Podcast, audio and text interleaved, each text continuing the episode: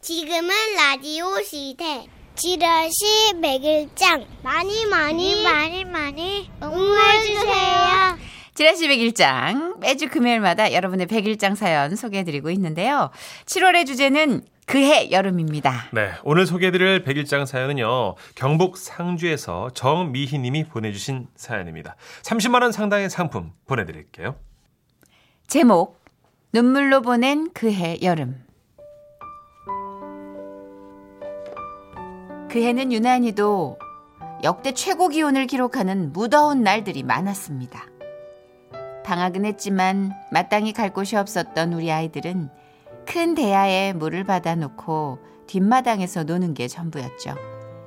그런데 하루는 친구 집에 놀러 갔다 온 딸내미가 부러운 듯 말하더라고요. 내 친구 수진이는 방학했다고 아빠랑 엄마랑 바닷가에 갔다 왔대. 바닷가에서 모래성도 쌓고 아빠가 끓여주는 라면도 먹었대. 나도 바다에 가고 싶어. 부러워하는 아이의 마음은 이해하지만 우리는 여름에 멀리 움직일 수가 없었습니다. 남편이 에어컨 수리기사거든요. 더운 여름이 가장 바쁠 시기이고 짬이 난다 해도 너무 고단해서 틈틈이 쉬어야 하기 때문에 휴가는 꿈도 꿀 수 없는 상황이었죠. 게다가 넉넉치 않은 형편이라 온 가족이 휴가 한번 떠날라 치면 돈이 그게 얼마냐 계산기부터 두드리는 형편. 음. 그래도 풀이 죽은 아이들이 가여워 그날은 가까운 뒷냇가에 가서 놀다 오기로 한 날이었습니다. 그땐 차가 없었기 때문에 남편의 자전거 뒤에 간단하게 먹을 수 있는 음식들을 싣고 남편은 자전거를 끌고 아이들과 저는 천천히 걸어서 뒷냇가로 향했죠. 우와, 물이다. 바다에 비하면 턱도 없이 초라한 물놀이였지만 딸아이는 많이 즐거워했습니다. 저렇게 좋아하는데 좀 더 빨리 데려와 주지 못한 게 미안할 정도였어요. 너무 깊은 데 들어가지 말고 동생 잘 데리고 놀아. 응, 엄마. 주변을 둘러보니 그리 깊지 않아 보였고 또래 아이들도 많이 놀고 있었기에 저는 별 걱정을 하지 않았습니다. 그래서 이런저런 음식들을 꺼내 정리를 하고 있는데 이런 소리가 들려오더군요. 아유, 이 누가 물에 빠졌어요? 어, 어린데? 애가 물에 빠졌어요! 가슴이 쿵 내려앉았지만 설마 설마 우리 아이는 아니겠지 생각하고 고개를 돌리는 순간 아이는 보이지 않고 우리 아이가 가지고 놀던 오색 공만 둥둥 떠 있었습니다. 여, 여, 여보, 어, 우리 정, 정아, 왜, 왜? 아, 정아야, 어? 정아야! 뭐라고? 어, 정아야! 정아야! 다급했던 남편은 옷을 벗을 시간도 없이 입은 옷 그대로 물속에 뛰어들었고 시퍼런 물살은 남편도 집어삼킬 것만 같았습니다. 사람들이 몰려오고 떨리는 다리로 간신히 남편과 아이를 지켜보던 그 찰나의 순간이 저는 제 인생을 다 합한 것보다 더 길고 무섭고 절망적이었습니다. 제발, 제발 우리 아이와 남편이 무사히 나오게 해주세요. 그것만 해주신다면 제가 뭐든 다 하고 살겠습니다. 그렇게 목 놓아 기도할 때 마침내 남편이 물 위로 올라왔습니다. 그리고 남편의 곁에는 아이도 함께 있었죠. 119! 119! 누가 119 좀 불러주세요! 아이는 얼마나 많은 물을 먹었는지 입술이 새파래져 있었고 남편은 아이를 눕혀 인공호흡을 시작했습니다. 그리고 저 멀리 앰뷸런스 소리가 들려왔죠. 앰뷸런스에 올라타 누워있는 아이를 손을 잡고 기도하고 있는데 한없이 눈물이 나왔습니다. 그날 아침까지도 아이가 그랬었어요. 엄마, 나도 빨간 구명조끼 갖고 싶어요. 수진이는 구명조끼 샀단 말이야.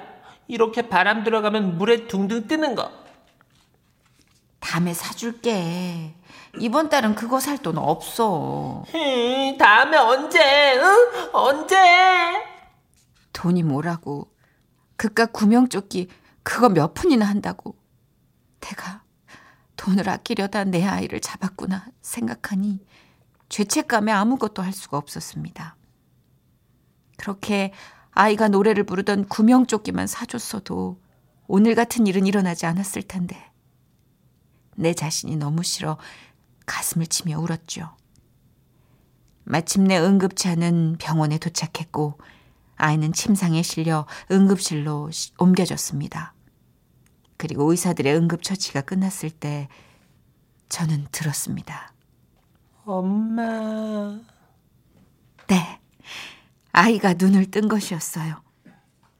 아이의 목소리를 듣고 저는 안도의 숨을 쉬며 그 자리에 주저앉았습니다. 그리고 저만큼 놀라 주저앉은 또 한 사람은 남편이었어요. 신고 간 슬리퍼 한 짝은 어디로 갔는지 발은 피투성이가 되어 있었고 옷에서는 아직도 물이 뚝뚝 떨어지고 있었습니다.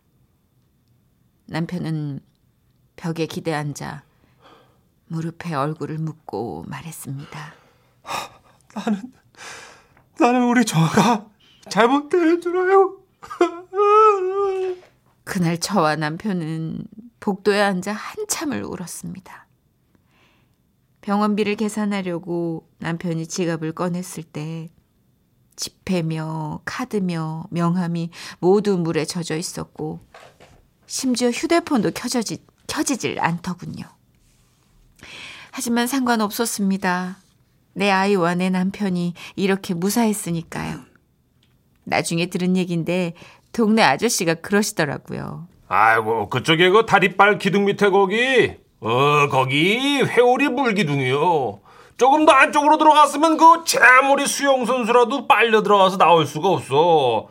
그 천만 다행이라고 하늘이 도운 거요. 암만 참말로 운이 좋았던 거요. 그 후 딸아이는 한동안 물가에 가질 못했어요. 바다는 물론 시냇물만 봐도 몸서리를 쳤죠. 그런데 사회생활을 하면서 어느 날 그러더라고요. 언제까지 피하고만 살 순 없잖아요. 그래서 엄마, 나 수영 배워보려고. 이 트라우마를 꼭 이겨내 볼 거야. 그리고 정말로 1년간 수영을 배운 끝에 물을 피하지 않는 정신력을 기르게 되었습니다. 아, 지금 생각해도 정말 눈앞이 캄캄했던 그해 여름. 그때 딸아이가 올라오기만을 간절히 바라며 울며 빌었던 기도를 저는 지금도 기억합니다. 남편과 아이만 살려주신다면 뭐든 다 하고 살겠다고 했었죠. 그래서 그 후 경제적으로 허리 한 번 펼 날 없이 힘들게 살았지만 단 한 번도 고되다 입 밖으로 꺼낸 적이 없었습니다.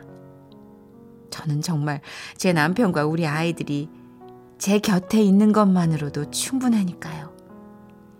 아무리 힘든 날들이 이어져도 그해 여름 우리 가족을 구해주신 것, 그걸로 다 되었습니다.